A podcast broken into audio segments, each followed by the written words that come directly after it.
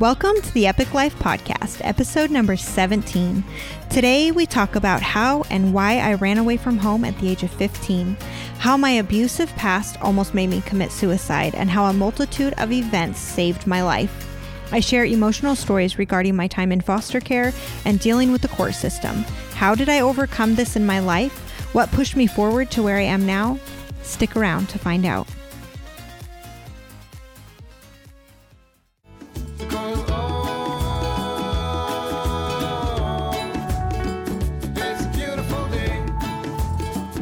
Welcome everyone to the episode 17 of the Epik Life.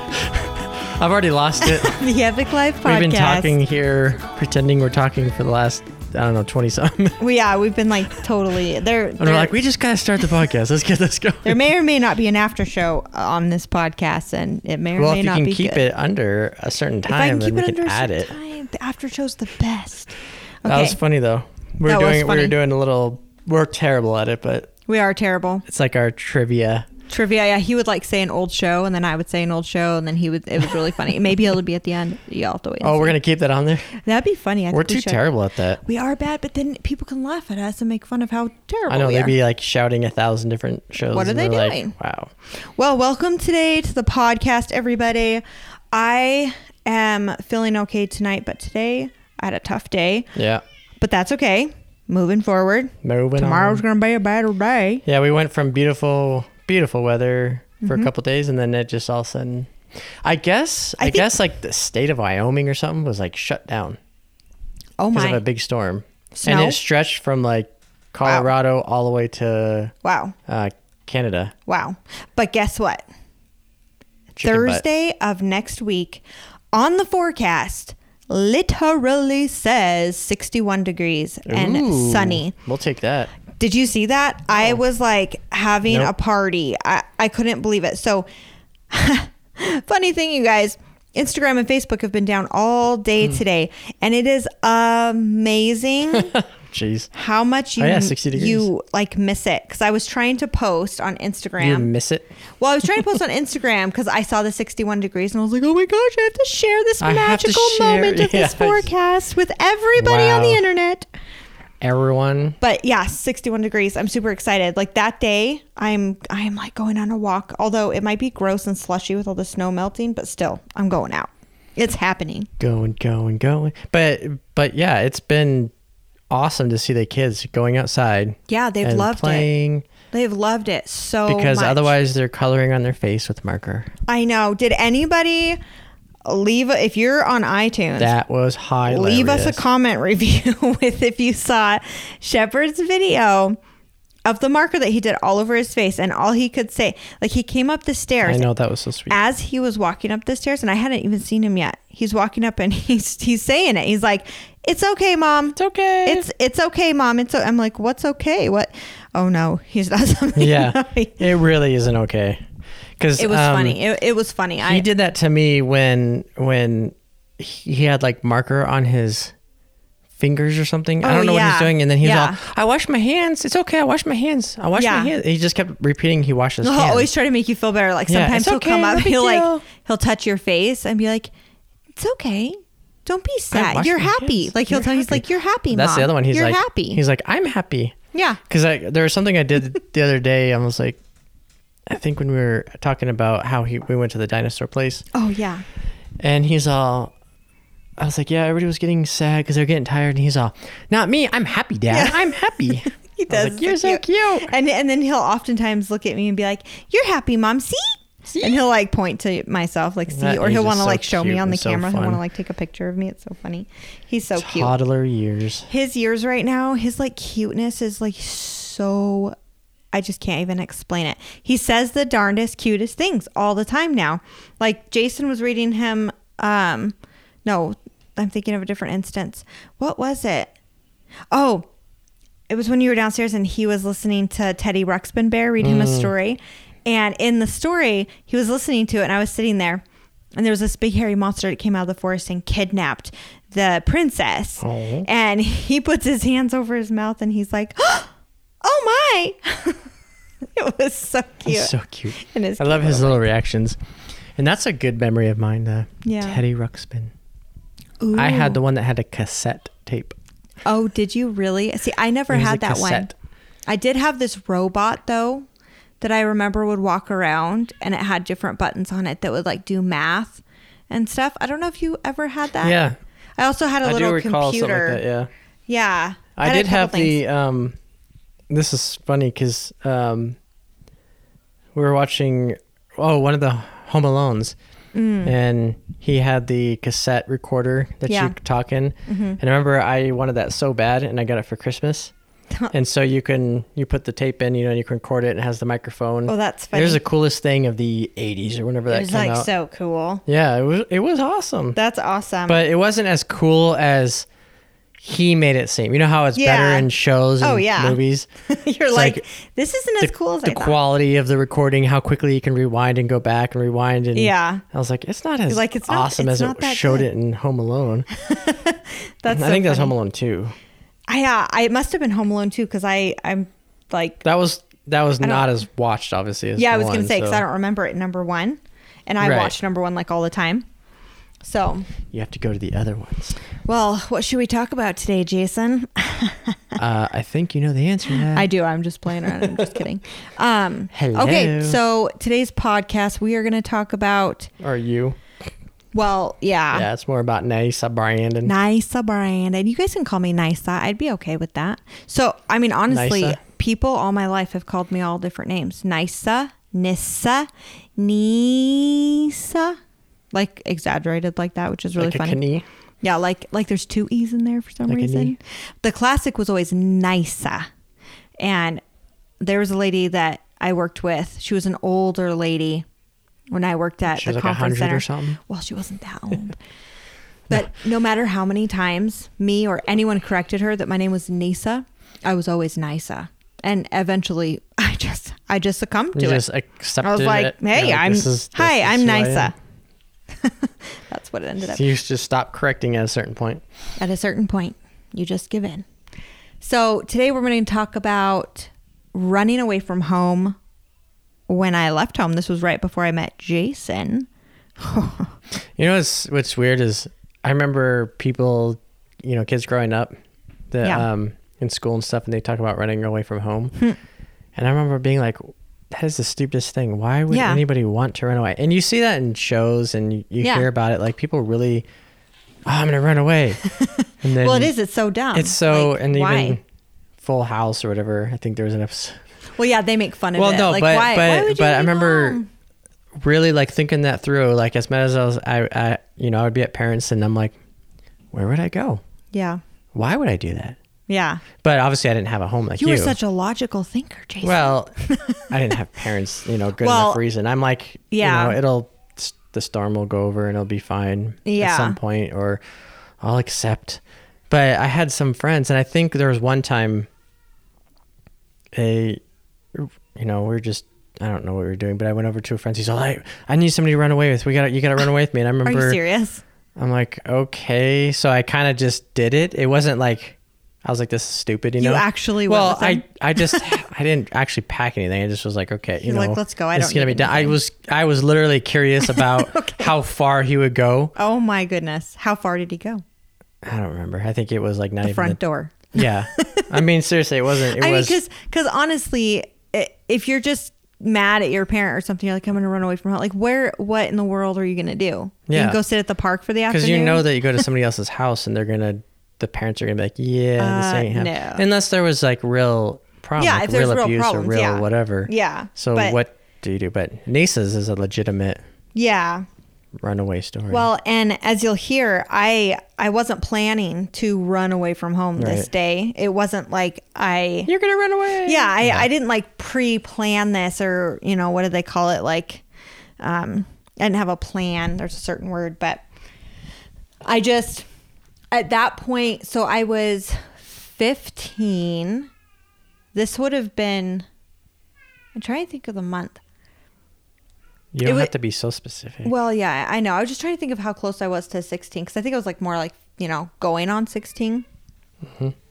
But I, at this point in my life, because I haven't shared like a ton of other younger kid stories with you guys and we will down the road but um this point in my life i had become so stressed at home and so overwhelmed that i You were working a lot. i was working a lot. Trying to get away from parents and yeah. It, it was like my main goal.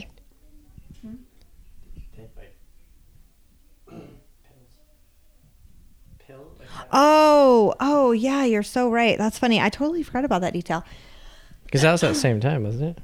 Yeah, um, Jason was just reminding me that during that time too, because I so I was I was working as much as possible, and this was so this was in Washington State, and I was between the ages of fourteen and fifteen when I could work at like McDonald's and Burger King and Dairy Queen, which I worked at all three of those places. They didn't really have, especially McDonald's, they didn't really follow uh I guess procedure as far as how many hours a 15 year old could work.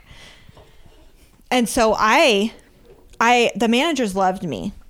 And like I'm not tooting my own horn, but they did. And I I loved my You're a job. hard worker, so yeah, I loved my them. job. I loved everything about it. And because I wanted to be away from home as much as possible, they let me work as much as I wanted. Like there there were many weeks I would work 60 hours a week and you know, for McDonald's and for a 15-year-old that's a lot of hours a week. Hmm.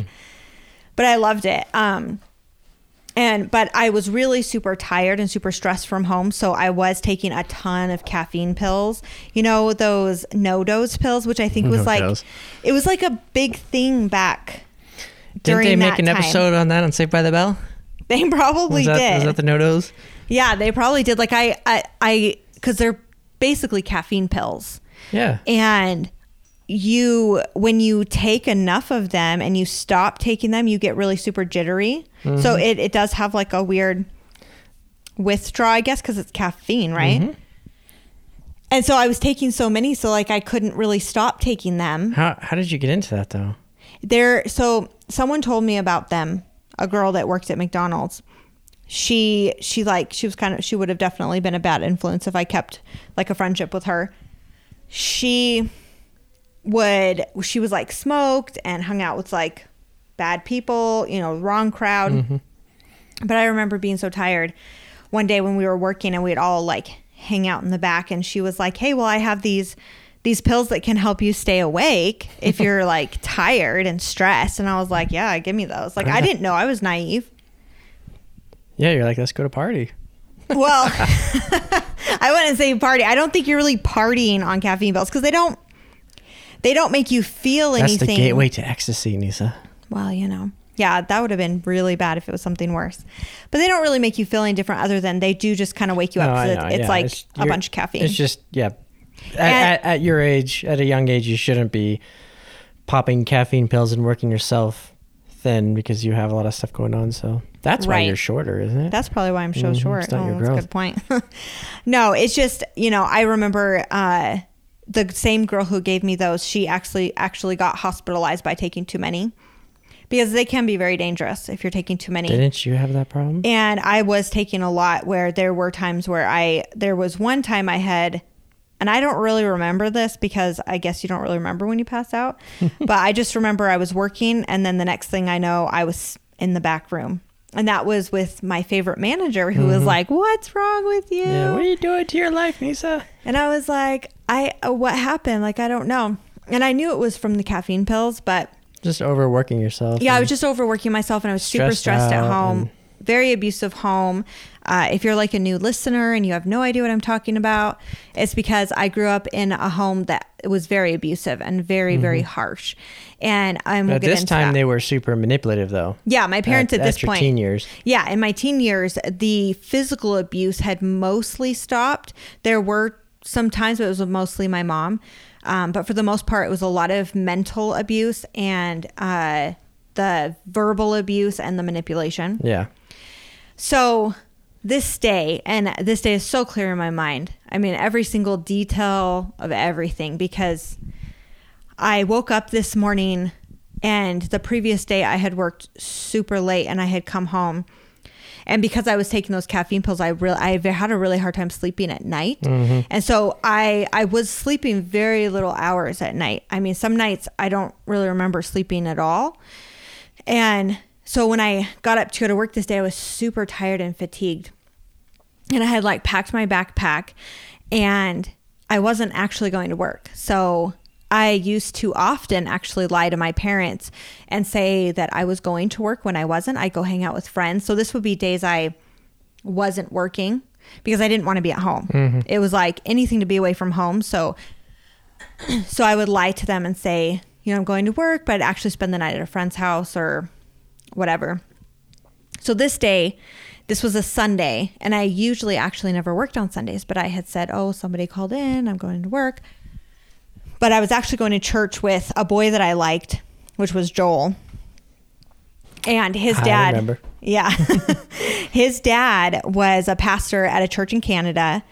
And this was when you could go into Canada without a birth certificate or anything. Oh man, you could just those drive. were the days. Yeah, you could just drive over. Like we, uh, as teens, my friends and I, parents would take us into Canada all the time. They were, it would just drive in, like it's no big deal.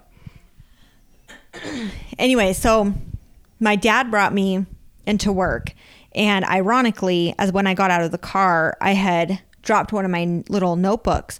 I used to write in notebooks all the time. Just constantly, I always had like these little journaling notebooks or notes I wanted to remember, things that happened at mm-hmm. home, because I was for sure one day I would get to use those in like maybe court. So I would like always keep Oh yeah. I would always keep like a a record of like things that my parents were doing or saying or things that were going on. Some of those I still have, some of them I don't. So like for instance, this one was like my most treasured important one, and for some reason ironically it fell out into the car when I left. It like fell out of my backpack, I guess. and so I went into work. I didn't know that it had fallen out at that point. Um but I went I went in there and I changed my clothes because I had work clothes on and I changed into church clothes and then I walked across the street to a bus stop where Joel was going to pick me up. It was just across the street. So he picked me up and we were driving out to Canada and all of a sudden my pager goes off back in the day when I had a pager. You had a pager. I had a pager. I was so cool. And it was my parents, which was really strange. My parents never paged me. It was like when I wasn't at home, Why they they want to get a hold of you? but I knew that if my dad was paging me, it was because he probably found out I was lying. did you have one of the he cool found out something. see-through ones that were pink? I, I did. I had a see through pink one. I How did you know me so well? May- well, maybe I did see it. I don't know. You might have seen it. I had a black one too at first, but then it, it actually got run over by a car. That's another story. I had a black one too. um, but so we, we went to church and I was just ignoring my dad's pages. We sat through church, which was like the ultimate, most boring church service I've ever been to. Um, I don't remember what denomination they were, but it was like Yeah, not- they're the super um, it was so conservative that Yeah. I I didn't even understand what they were talking about. Mennonite kind of a. Yeah, it was really strange. But they were super nice family and like his parents were so nice and so loving. And I remember after the church service was over, I had gone downstairs to where they have like the little nursery and I was kind of talking to the kids, but I I completely lost it. I just started bawling. And Joel's sister was the only one down there. And she was like, "Oh my gosh, what's wrong with you?" And I was like, "Oh, I can't talk about it, and I don't, I don't really know." I was trying to play it off. And Joel's mom came down, and she's like, "Well, why would it? You know, why don't you come over to our house for lunch? And you know, your parents would they mind?" And I was just like, "No, they wouldn't care." So I was still ignoring my parents at this mm-hmm. time. So we went over to their house, and I went to the bathroom, and I was in there for a long time because I just couldn't stop crying. I was, I knew. And you're not a crier either. I wasn't a crier. I was very like suck it in, hold it in, but I was overworked, I was overtired, I was overstressed and the I knew that my dad had found out that I had lied because there would have been no other reason for him to page me. And he was paging me like constantly, like every 10 minutes. And so I was terrified because I knew once I went home that it was going to be hell on earth and it was going to be bad. And I didn't, I didn't want to go through it again. You didn't. Yeah, you didn't have the energy and strength I didn't. to It, it, it was like, another battle. it was the last straw. Yeah. Like it was it was the last of it. And Joel's sister came in the bathroom and she was like, You gotta tell me what's going on. Like, why are you so upset and what's going on? And I just spit it all out. I just told her everything. And then she had her mom come in and her mo- and her mom was like, "Oh my gosh, I didn't know. I had no idea." And I was like, "I can't." I, I just told him like, "I can't go home. Like, there's just no way. I can't do it." And so they let Joel drive me to my best friend's house. No, I didn't go to her house first. I went to my sister Candace's house. So my sister Candace and my best friend, they at the time lived on the same street. And my sister had like a little apartment with with a friend. And I had called my sister and I said, I'm coming to your house. This is what's happening. I mean, and the whole time I'm like a wreck. I'm not calm at all. Mm-hmm. I'm like frantic and freaking out and just like don't know what to do because I know how my parents are and I know that they're going to react in the most extreme mm-hmm. ways. and also, my parents always, like, both of my parents always had a deep fear of us kids telling somebody about the abuse. And so there was always a lot of manipulation that if Trying you to tell you, yeah. yeah, like if you tell anybody, Yeah. you know, you're gonna go to jail. You're gonna be this. Yeah. You're gonna get. Like my dad used to tell us all the time if you ever tell anybody you know your siblings are going to get taken away and Uh-huh. they'll never see each other again. And you know some of them might die or you know some houses like all these things that are manipulative. And Yeah. so this is all running through my head as i'm like leaving home and i'm thinking about my little siblings at home. But at the same time i knew that i had to go. Like it was something that had to happen. So i get to my sister's house and we're just talking. Joel's there, and we're just trying to like, what should we do? How are we going to handle this? And then all of a sudden, about 30 minutes into that stay, we get a really frantic call from my best friend's dad. And he's like, You guys have to leave your house right now because your dad is on his way there right now. Wow. And he is in a rage. And Candace and I knew, like, oh my gosh, okay. Like, we were scared. You know, it, it was a scary situation because when my dad got angry, there was a lot of abuse. And so we knew this was And how old was a Candace at the dangerous situation. She, so she would have been 18? 18. Yeah, she was like 18 because she, she was living on her own. She was like Mm-hmm. 18, 19. and so we got just jumped in the car. And as we were driving out of our driveway, like we saw my dad. And so we kind of went around the block and we circled for a while, lost him, and ended up just going back to my best friend's house. And we were in there for a little bit. And I'm just like sobbing and I'm telling them everything. And I'm saying, this is what happened. Um, and uh, they knew, like my best friend and her family kind of knew that there was abuse at the house, but they didn't know the extent of it. And so as I continued to tell them, they were like, "Oh my gosh, okay, thank you know, I'm so glad you're telling us and we're going to do everything we can."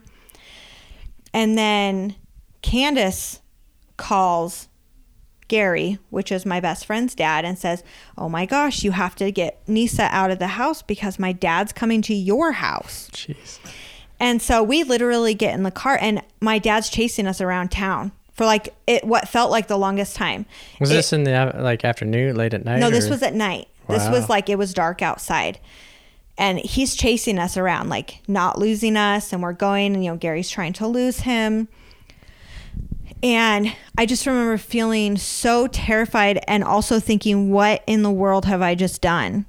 Like, yeah, he's like become a madman. That's just Yeah. Well, when you come from like um, a manipulative, abusive house, you kind of blame yourself for certain things. So Yeah. I remember thinking that I had caused all this problem. So when I had my sister worried now, I had my best friend's family like driving me around town, running away from my dad. yeah. and They're all involved now. It's like yeah. So I had a point where I was like, you guys, uh, maybe just let me go. Like, just let him take me because I don't, you know, because I always had like this.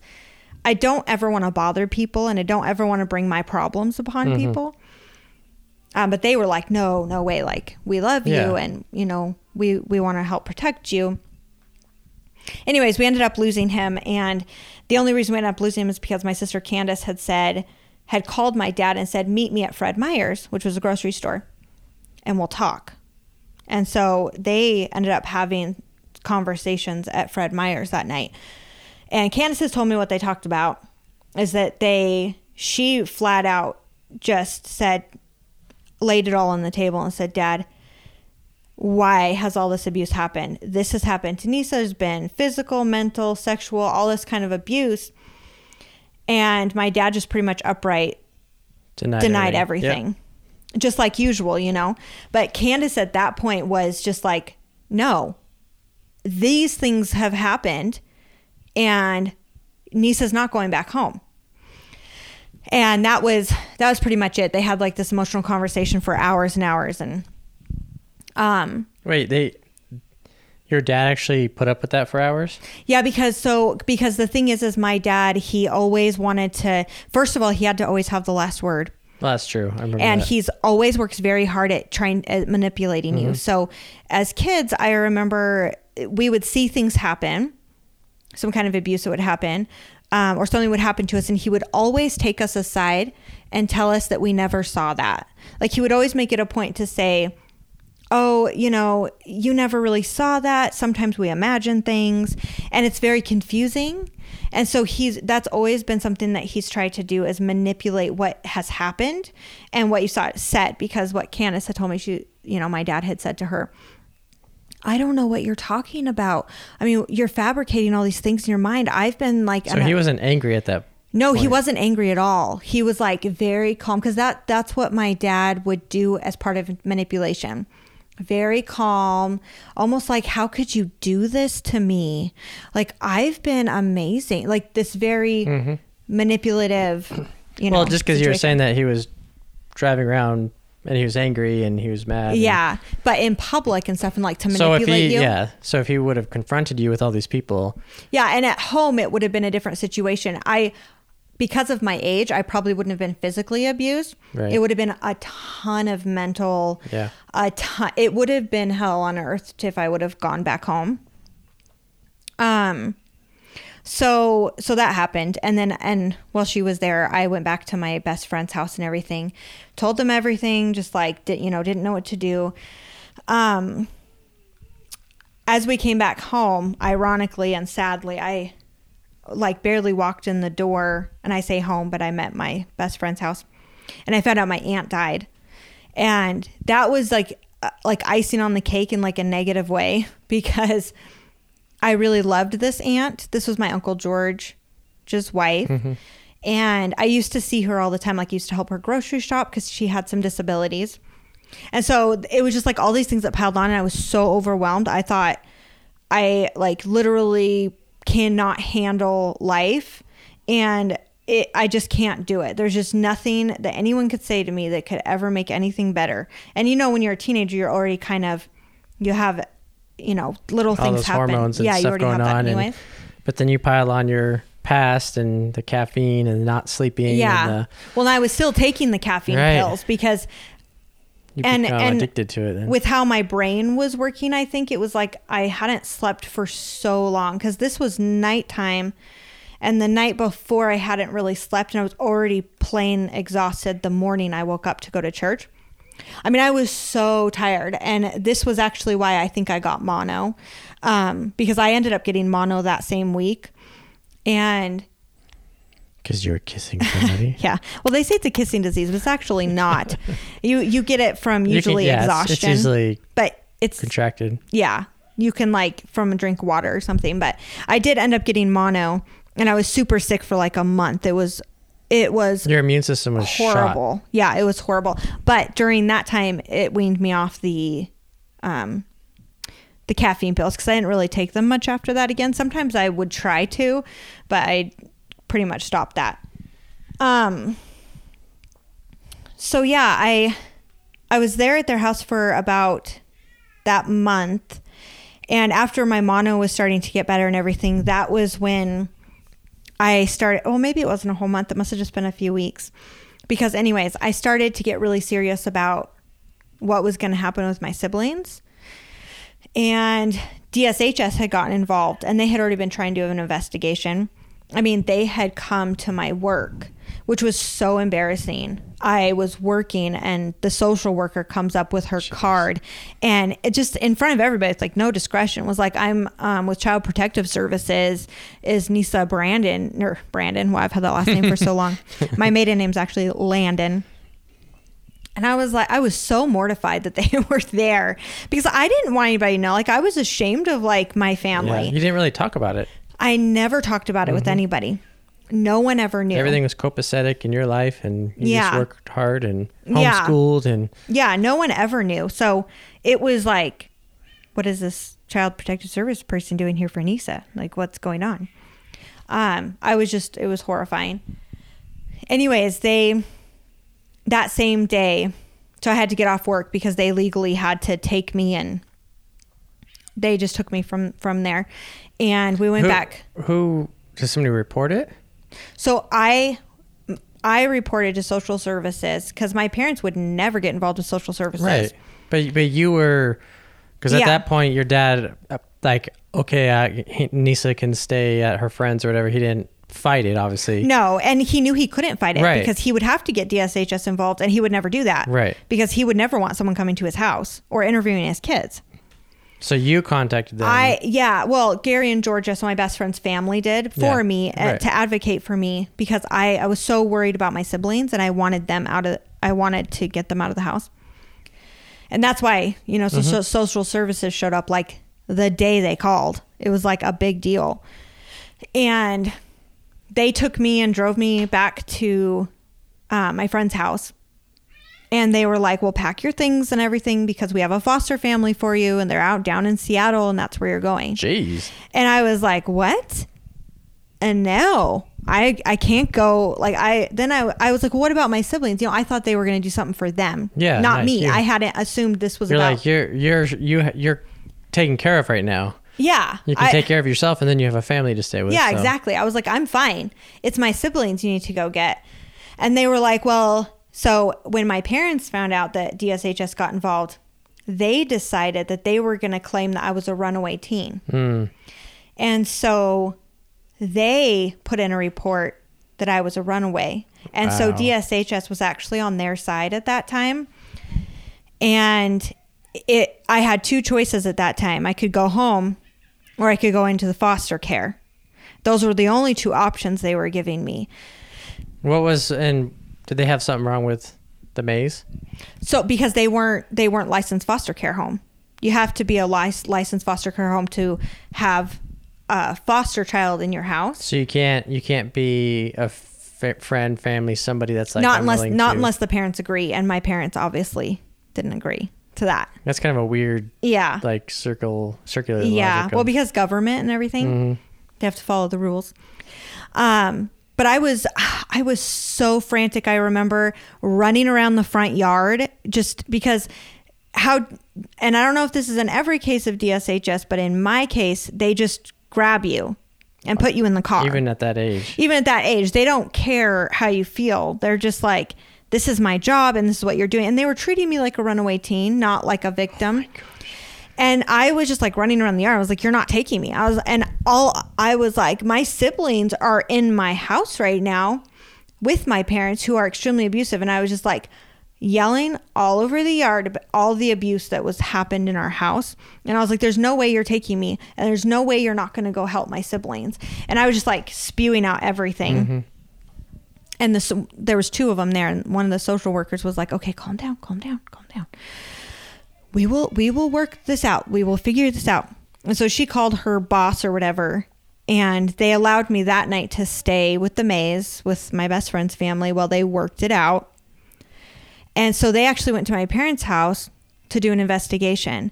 And I've learned from my siblings that my dad prepped them for this interview, uh, made them wear like clothes up to their neck so they didn't see any bruises. And like Janelle has told me that he, they, um, told them exactly what to say. Like if, if the social worker says anything that's bad about our family, um, just say the opposite. So if they say, "Do you have food and clothes and are your parents nice?" say yes.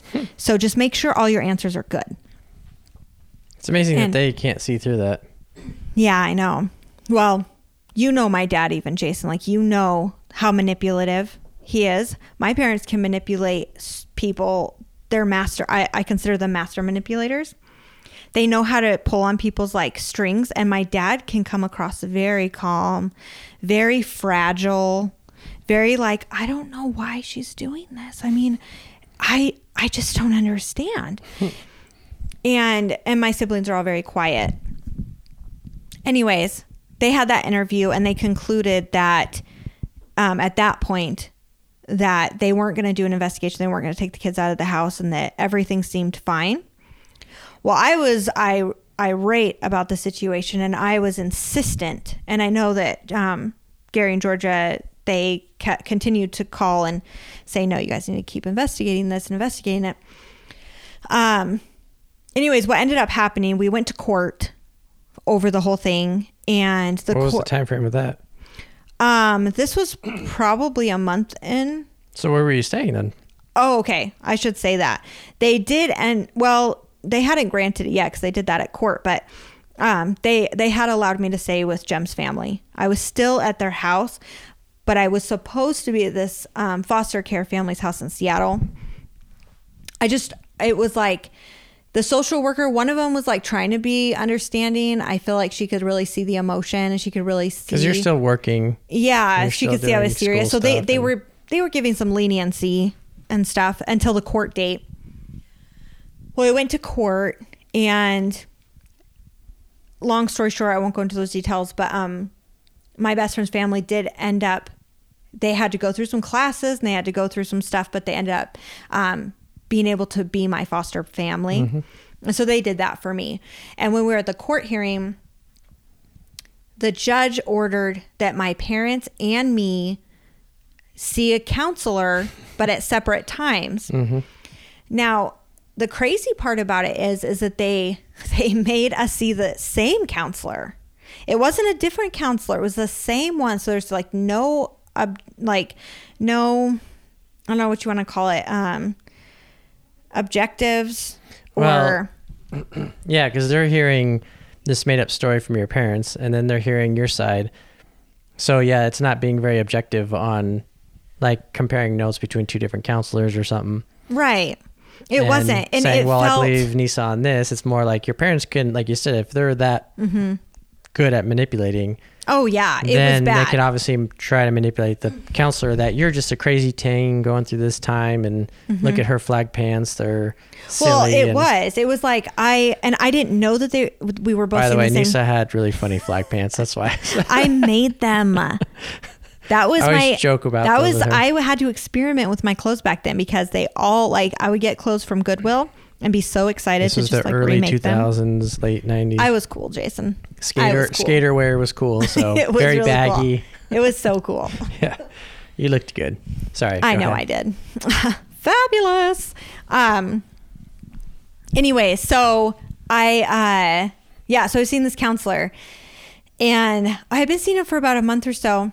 And every single time I talked to her, she would talk to me like I was a troubled teen. She would mm-hmm. talk to me like I had these problems and ask me about different scenarios and situations that didn't have anything to do with my abuse from home, but it more had to do with with why are you so troubled and Why do you treat your parents this way? yes it was like why you know why why do you feel like you treat and i started to learn that okay i knew that they had to be seeing the same counselor my parents were so mm-hmm. manipulative and i did learn later on from the the court um, because we had to go to court several times. But one of the hearings was my parents were standing up there and they were like yeah, we just, you know, we were doing this counseling and, you know, we've talked about we, you know, why she might be doing these things and, you know, why she's so troubled. You know, we've always taken our time and our energy to pour everything for mm-hmm. her. We buy her everything. We've always been there for her. We really don't understand, you know, why she's Why so she's troubled out- and why she does yeah. these things. I mean, look at her, you know, type of thing. So Why she's acting out? She's being rebellious.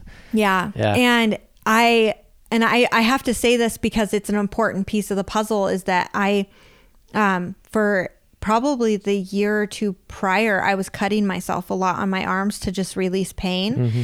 And I didn't really understand it at the time. I didn't understand that teenagers do that when they're trying to release emotional pain Yeah. because feeling physical pain can really help release that um, emotional pain. But I always wore long sweatshirts, and like no one ever saw my arms or my scars and everything. But my best friend's dad, Gary, had seen them one day, and he he already knew about it, but I had said I had stopped, but with all the stress, I didn't. Mm-hmm. And when I was going into a counseling session one day, he had seen and he was like, oh, he's like, Niece, you got to talk to her about that. You know, Yeah. you need to at least mention it. And I really looked up to Gary. And so, as hard as it was, I did bring it up in the counseling session. And and it was during that counseling session that I knew like I, I'm not going to get help by this counselor. Mm-mm. because this counselor started asking me like why would i why would i have a reason to cut myself? And i, I would tell her i would say well i don't really understand it myself. All i know is that it makes me feel better because i'm so stressed and i have all these memories and i get nightmares. And it was never about me. It was always about how could i be doing this to my parents so there was so much manipulation going on there that You- That's a terrible counselor. it, it really was. Well, it was a state paid counselor. And so I don't know how professional they were. Well, Because this was this was there can be appointed by good. the court. Yeah, there can be good counselors, Yeah. This one was but not but very that- object very hmm. partial to whatever my parents were And saying. they, I they was shouldn't just, do that. They should look Yeah. at each person, each situation, each Yeah. you know. Well, when Gary picked me up that day, I was like, I, I can't do it. I said, I don't know. I'm not getting help from them. They're having me draw pictures and tell them why I'm doing this. And as the I'm trying to be open and I'm trying to tell them, but they're they're not listening to me, and they're not helping me. 'Cause- Yeah, because you want to see some progress in getting your getting your siblings out or getting Yeah. your parents. Yeah. Because right now they're just they're safe. Yeah. They have nothing going on. They're Yeah. just like okay, Well, and I was so in our favor. So Yeah, you know, and granted, it's like that area too. I know has a lot of struggles with teens, and so that's what I'm wondering. Like my thought is, okay, there's a lot of kids that they're dealing with, and they just see it's a lot of times it might be the kids being, yeah, you know, obviously it's court ordered, so obviously the problem could be related to they're Mm-hmm. dealing with a lot of kids that are runaways, that are troublemakers, that have problems. Right. So that's what's kind of sad is that your situation is unique Yeah, and they didn't really look at the whole picture. They just assumed your parents were right and they Yeah. were good people and they Yeah. were so well, that's and, what and they're so good sad. at how they talk to people. They're so good Uh, at yeah, yeah. Uh, I mean, that's but as like a criminal. but the problem is that they were putting you in a box of right. Neysa's just being rebellious. She's hurting herself. Mm-hmm. And so she's just depressed about something. She's struggling with something. Yeah. And we're just going to you kind of go in that. Yeah. And we think the parents are right. And Yeah. there's nothing wrong with Well, and because DSHS stopped their investigation at that point, Oh, yeah, there you go. um, I don't think they had fully stopped, but they had pretty much said, "I don't think anything's wrong with the family." Mm-hmm. Um, that they just really discounted everything that I was saying. yeah. It's um, sad. Well, what ended up happening, so one of the times when we went to court, I think this was the last time we went to court. Um, so Gary and Georgia had like been advocating for me the whole time, and they had been in contact with DSHS about my siblings. That time went to court, I, I was like, this time, like I had planned this all in my head. And I was like, this time when I go to court, and I had talked to Gary about this, and I said, I don't care what happens. Like, I don't care how I sound. I don't even care if they put me in jail. I was like, I'm going to speak up in there and I'm going to talk and I'm going to say what's really going on because if I don't, they're going to continue to believe my parents, and this cannot happen. And so, this court hearing, um, my parents and I, we were there at the same time, but we were um, in front of the judge at different times, so we we weren't allowed to be in State the your case, in the yeah. courtroom at the same time. And when we went in there, you know, they ask you all these different questions and you know make you swear in and all this different stuff. And I remember as they were like, "Do you swear to tell the whole truth, nothing but the truth?" And I was like, "Yes." Like I was really upset. I was like, "I'm telling the truth, the whole truth, and nothing but the truth." and they they kept asking me these questions, but you weren't really supposed to talk or interrupt. You were just Yeah. supposed to kind of answer the questions as they're asked. But I was this is like, the judge asking. yeah, Yeah. you're just there. It was just a really small Yeah. courtroom. There was no No, one in there. yeah. It was just the judge and just me. And I knew that it was disrespectful to interrupt a judge, but I didn't really care at that point. And I just, I just started telling him, and I was like, "You don't understand."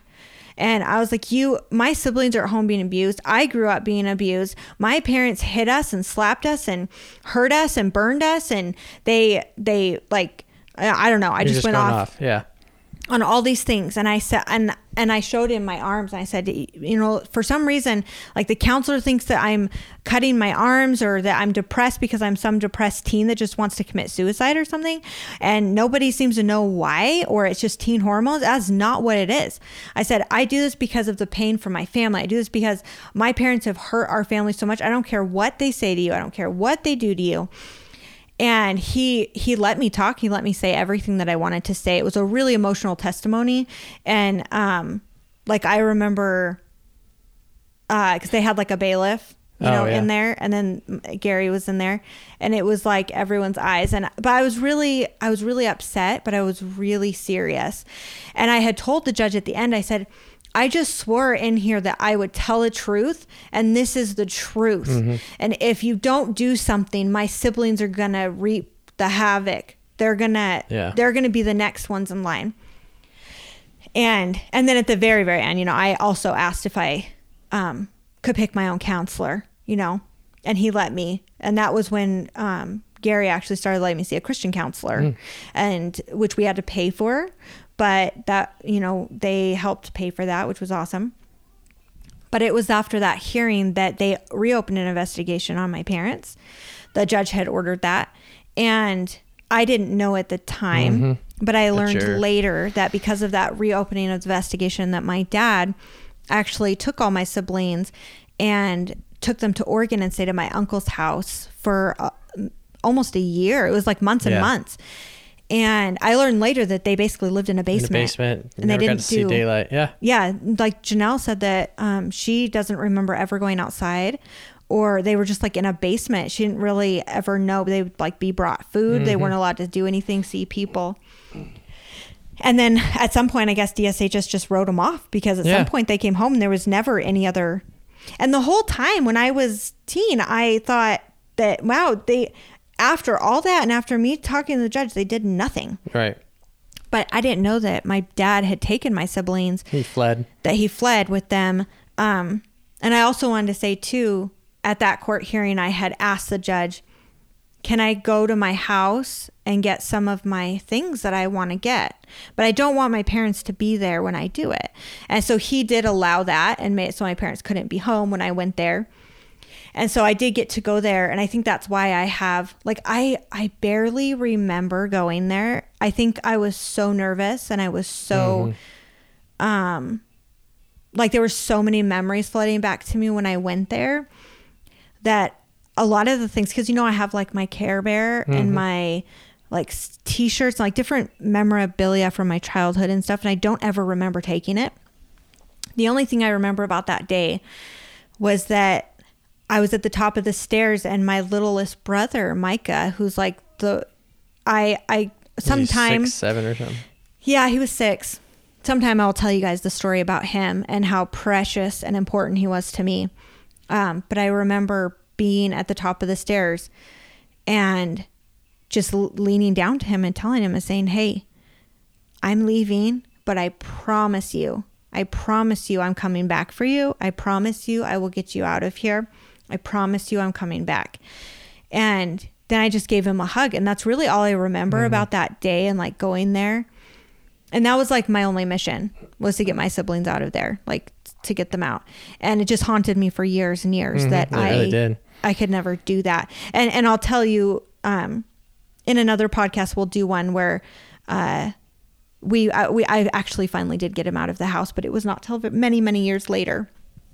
Well, yeah, even that was Yeah, yeah, Tough. Like you said, another si- another story, but- situation. yeah, oh, man. But I lived he's doing with- awesome now. yeah, he's doing awesome now. I can't wait to talk about that. Um, but yeah, I I left there, and that was the last time I saw my parents for years, and um, I lived at the Mays house, um, my best friend's house, for that that year, and then at some point, my brother Joe who I, I didn't even really know. He was, I mean, he was so much older than me. He could have been my dad. You saw he him a couple times when you were younger, yeah, and then he was like 47 or, so, or something. 37? 37 maybe. Yeah, maybe he was like 37. Yeah. Yeah. I think that's more correct.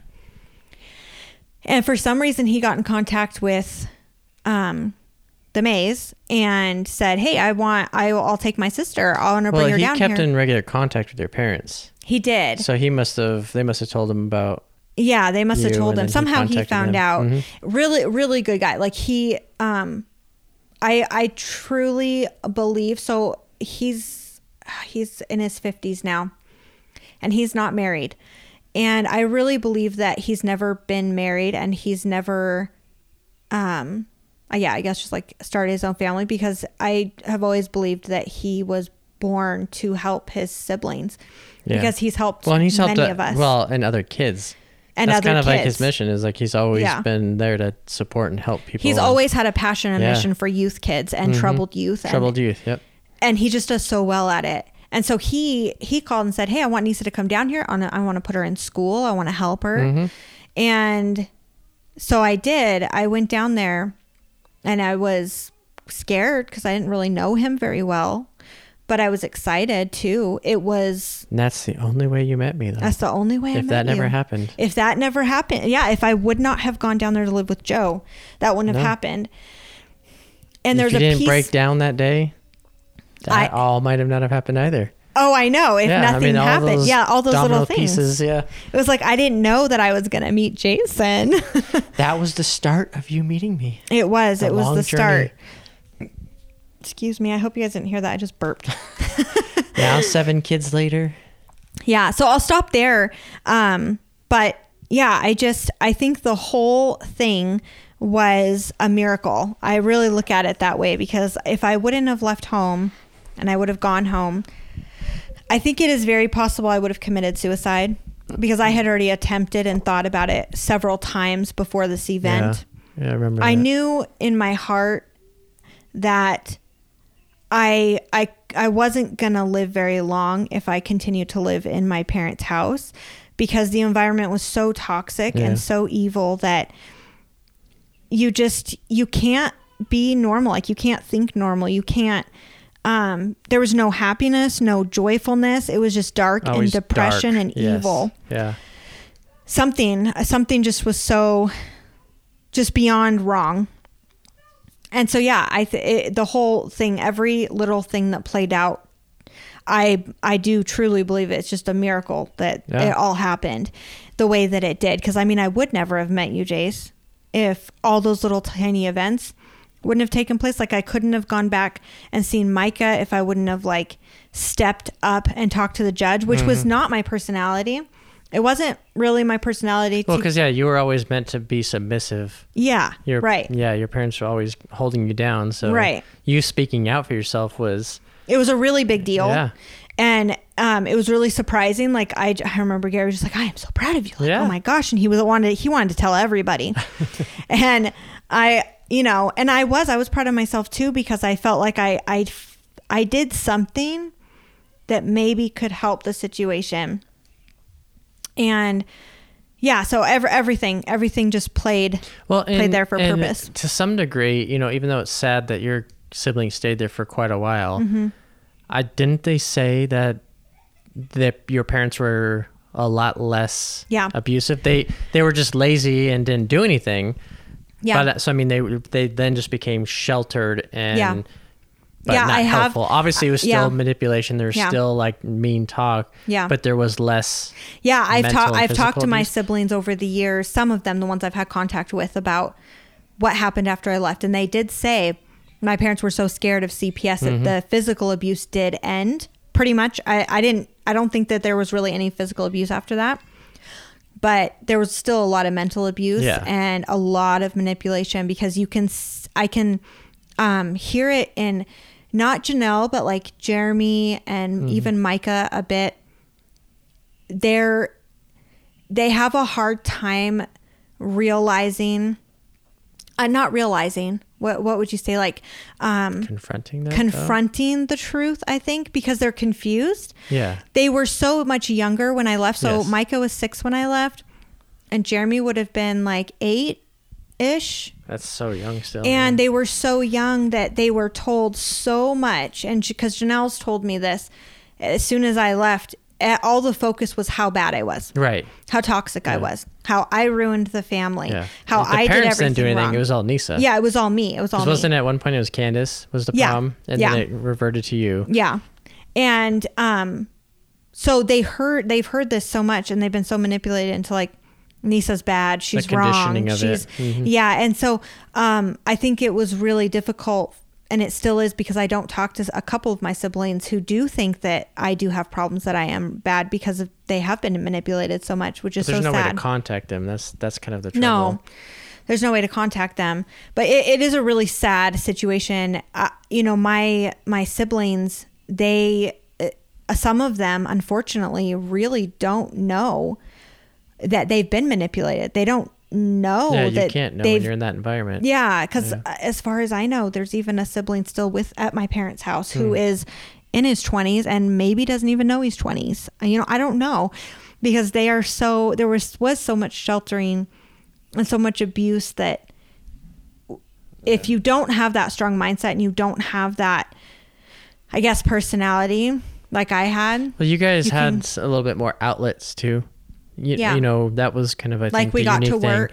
You got to work. Yeah. You met Jem when you were younger, so you're Yeah. able to play with somebody who had a different life. You know, True. that knew the outside world. yeah. And even Candace, she was an older sibling that you were able to, you know, you guys were able to read books and work off each other and Yeah. pretty much educate yourselves. Yeah. Well, and my other siblings, uh, some of them were not lucky like that at all. Right. Well, that They didn't have exactly, that's the- anybody. The, difficulty, and, And- even when you were talking about like in Addie, even though it was like you guys had shelter, you still had some friends on the outside you were able to play with. Right. And after you left, Mm-hmm. some of your siblings did get to play. I remember that one house that they were Yeah, in. They got to I- get out, but yeah, I but then it kind of almost Yeah. reverted back at some point. Yeah, it was when like video games became something they can do all the time. I feel like my um, so my three or my two middle brothers and then my youngest brother. I do remember them riding bikes and playing around with some kids. But, but, then Micah, yeah, some, but that's I think I'm wondering how Micah, if he was yeah, able to, yeah, because Micah. Micah had much more personality like me. yeah, They kind of because I. I would have been like some of my other siblings that were just hermits and like Mm-hmm. totally just subjected to the darkness of the house and the evil. yeah. But It's almost like per- that introverted personality, but he's Yeah. yeah, But our personalities were both like we got to get out it out and we Yeah. want to see the world and and so I think that has obviously that really helped in Micah's situation and sometime we'll talk about that on another podcast about Yeah. like maybe where some of my siblings are now. Um but yeah, I hope that helps. I mean, I've gotten this question quite a bit asking you know you're when I left home and that. yeah. And I mean, as far as overcoming it, I I don't think there's any one profound moment or situation? Well. I think a big thing that really helped you was uh, um, just before you met me was when you're at CRC. Mm-hmm. yeah, that's true. So that's a Christian renewal center. Center. yeah, And it's true. just you know they do a lot of camping stuff there and summer camps and Mm-hmm. then they have retreats for people and families and true. um, but you had a summer Mm-hmm. before the campers started. Yeah, You said you got to really reflect and yeah. go out in nature and just kind of Yeah, my brother sent me up there Yeah. and he gave me a guitar at the time. He That's right. Yeah. when I lived with him, he had like two rules when I lived there. I need to go to school and I need to learn an instrument. Those are good rules. yeah, and I went to school and I was And read your Bible. Yeah, well, yeah, and I I played guitar and and I picked it up really quickly and I really enjoyed it. And so when I went up to that camp, they they had said yes that I could come up there before the camp start to have some you know Christian some counseling, Christian counseling, and um and I just worked And you in worked the kitchen. though. You yeah. I was gonna say so you're working. yeah, You're but I met some, money. amazing yeah, people There's there. some great people there.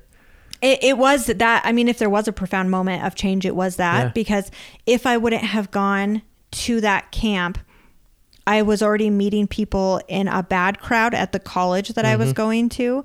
Um, I was going to a college for like high school classes and different stuff. And there was a group of people that I started hanging out with.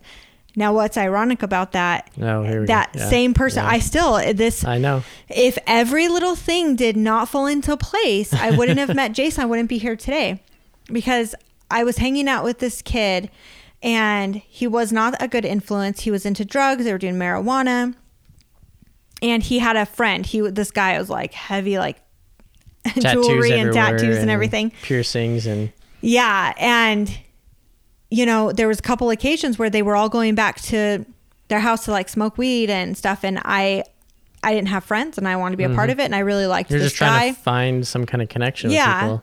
And each and every time when they went, this one of the the guys, he's like, "Oh no, no." He's like, "You're not coming with us." I'm like, "Well, yeah, I want to go." No, you are a good girl.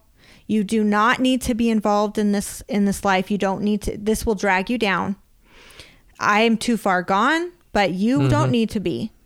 And I remember when Joe told me that I could go up to the camp, I didn't want to go because I was going to be alone up there for the most part, except for the older, yeah, you know, the scared you a adults that were there. And it kind of scared me and intimidated me, a new place that I didn't know. And I had mentioned it to him. His name was Mike. And he was like, Oh no, you're going. You're going. And I was like, Well, I don't really he's like, No, because you you your life is gonna do something better.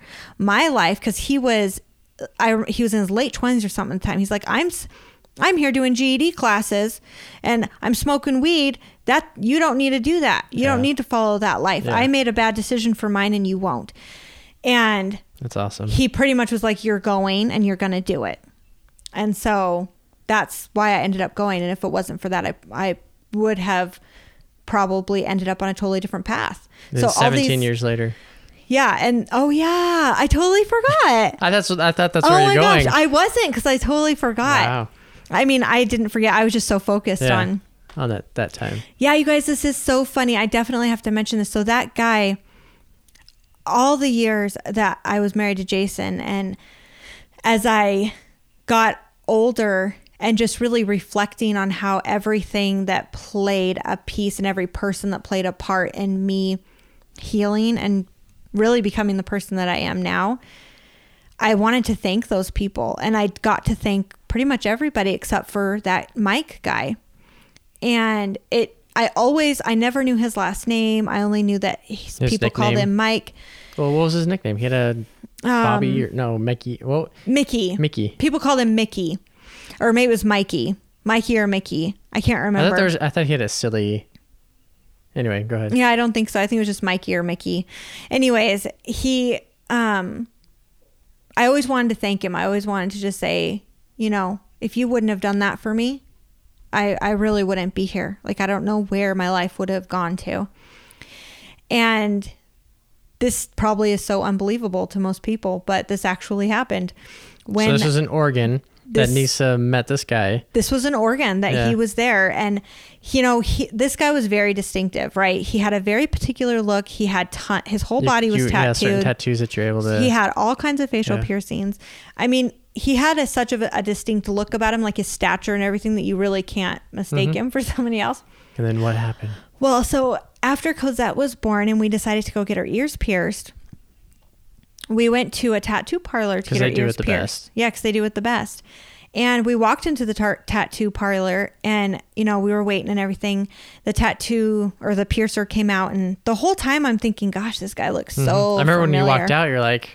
you had, you're like, he Yeah. so familiar, but yeah, Yeah, I was telling Jason, I was like, I don't know what it is about that guy, but he Mm-hmm. looks so familiar to me. I can't, I can't even, hmm you know, I, I can't even pinpoint it. Anyways, I didn't really think much of it after that. I just, you know, but then you had to go for a follow up. I went for a follow up And then it because I was trying you. to get Cosette's earrings. Well, one of them fell out. Yeah, And so I was getting it replaced. And I was standing there and I was waiting forever. It was taking so long because he was doing someone else's ears. And so if that wouldn't have happened, I would have never Hmm. realized this. But I saw his little art area, like where he does the tattoos. And it had a license plate on the wall that said Oregon. And it literally slapped me in the face right there. I was like, oh my gosh, I think it's I think it's Mikey. Like I think it's this guy, that same guy. And I, I didn't want to get my hopes up because I was like, there's no way and no chance that in Utah that this guy would be here. yeah. That's At just that not time, that just doesn't happen. City, yeah, And so he when he came out, I was just kind of casual, like, "Oh, you're from Oregon, huh?" And he's like, he's like, "Yeah, you know who's asking or whatever." And I Mm-hmm. was like, "Oh, I was just here's." I was like, "Did you ever go to like Chemeketa Community College?" And he's like, "Yeah." and I was like, "Oh my gosh!" I was like, "Do you recognize me at all?" And I was like, "Cause I think we knew each other at one point." And he's like, "Was I nice?" Yeah. and I was like, "Yeah." And he didn't really remember me at first. He just kind of was like, "Yeah." And then when I started telling him, I was like, "Well, do you remember like Josh House?" Oh, yeah, of course. And I was like, "Yeah, do you remember a white little girl who was like, White blonde. you know, totally yeah. lost in life and you know, you told her to, you know, go have this different life. And he was like, "Yeah." I was like, "Well, that was me." And I got to say thank you to him. He was like like his and this is was his personality then too was just kind of like cool. That's awesome. Like there he's not it wasn't like oh my gosh let me give you a hug. It wasn't anything like that. It was just like i'm so happy. Like that's great. That was just how he, He- was. yeah, it was he like was always very big. Mm-hmm. matter of a fact. You're gonna do this. That's how it is. Don't be like me.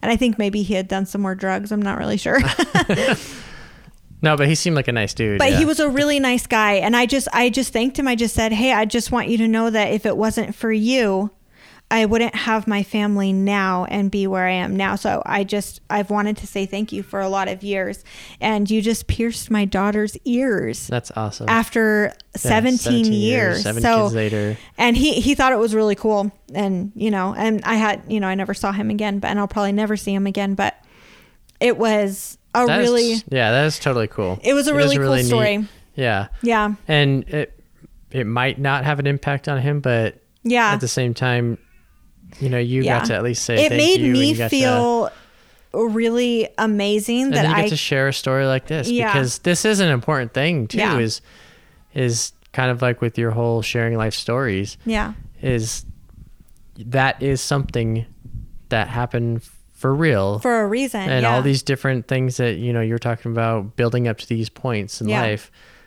don't forget that there is a what is it the is that the butterfly effect where mm-hmm. one little thing can change and have an Yeah. impact across the world and across many people because you not making these little decisions Mhm. might not have yeah you might not have your Cosette. You might not. And then how does our so kids impact over? Because our kids might have an impact in twenty years, thirty Yeah. years. So it is pretty. It is pretty amazing. it is crazy and and for people like you could be a teenager or a college excuse me or a college student or a mother or a father and you're going through a really hard time now and it just seems impossible that you're going to get out of it and i think back to when i was there and i just thought "I- i'll never get out like Mhm. i'm never going to survive but there's always hope yeah, And I, I want to make that really clear. There's always hope and there's always that light at the end because if you just give up and you just say, well, I guess this is it for me, you know, maybe you really won't come out of it. You be stronger than that and let yourself know there is hope and do whatever you need to do to move forward. hmm Don't let it hold you back because oftentimes people do let it hold them back. And I could have easily have let it hold me back yeah. but that just i always knew like life Especially in those life younger years. i can't have been born just to be abused and hurt and commit suicide Yeah. there's no way that that's why i was born there ha- there has to be something more to the story than Neysa was born she was abused she committed suicide there that's just sad, that's yeah. not that's not the story so hang in there if you're going through something hard and and know there is hope and there is light and you are loved and you are cared for and you are worthy and you're important. It's awesome, Neysa. You're awesome. Oh, I love you so much. I love you too. Good Thank you. stories. Yeah. Proud of you, bud. Oh, thank you. You're so nice. And we did it in a little less time than our last podcast. thank you guys for listening. I appreciate every single one of you. I love you guys. We are going to skip burning questions tonight hmm and we'll pick it up on our time. next. So send us some of your burning questions, and maybe Yeah. we'll get some. But I think you're going to get an after show because I'm going to make Jason put the after show in. All right, guys. So even though it says two and a half hours, no, it won't be that long. don't be two and a half afraid. hours. It's two and a half hours. No.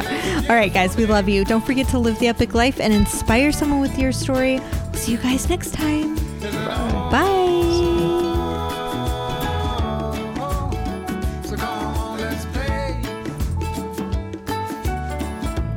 Corn pops, Apple Jacks. Apple Jacks, and corn pops. Oh, Froot Loops. Yeah. Frosted Flakes. Mm, Lucky Charms. Teenage Mutant Ninja Turtles. My Little Pony. Care Bears. Uh, Rainbow Brite. Um. Oh. Um. Oh my gosh. Smurfs. Strawberry Shortcake. GI Joe. I'm done. you win. you win the standoff. Although, oh, Captain Voltron. Planet. Voltron. Captain Planet. Well, now you have to go next. Captain Planet. I said Voltron. Okay, Transformers. Dang it. Um. He Man. That's a good one. How about S- Saved by the Bells? Can that be one? That's an old show. Um. Boy Meets World. Full House.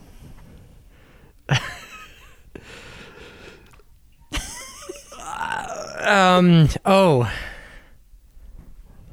That one oh my gosh. I just said it too.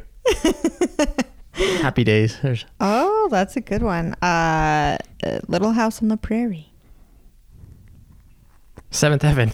Dr. Quinn, Medicine Woman. Murder She Wrote. Party of Five. 90210. Oh, I was gonna say that one next. Dang it. Oh my gosh. Okay. Uh, We're not very good at this. I bet you there. I bet you people could just go on they're on and on probably really like quick. they probably are. They're like, oh my gosh, this one is so funny. Ooh, step by step. Step by step. Day West Wing. by day. Ooh. ooh. Um. Ooh, that made me think of um, Frasier, Seinfeld. King of Queens. That's like a mic drop. Oh, King yeah. of Queens. House. Oh, House is a good one. We're getting a little newer here now. We're coming up to the You win- you win. Let's just go straight to New Amsterdam. Okay, that's the newest show, isn't it? Grey's Anatomy. Yeah. Oh, ooh. ER. How to be a millionaire. Eh, what's the um, the uh, the Regis and Kelly. No, well, no, but the. Oh my gosh! Why can't I think of the name? I see it. Um. Wow. Is it a talk show? No. Because you, Deal you or said no deal? Deal or no deal. Oh. What I was thinking of. I was like, because it was a game show. Deal or no deal. that's funny. I could oh, see the suitcases and everything. there's a game show I used to watch all the time. What was it when I was a kid? Oh, um, the Newlywed Game Show. I used to watch that. Oh yeah, I remember that. Mhm, all the time. What was the other one? There's a love, what something called love, Love or connection. love connection, yeah, or something. okay, we gotta go. Connection. Okay, we gotta That go. That that was actually really fun. Okay.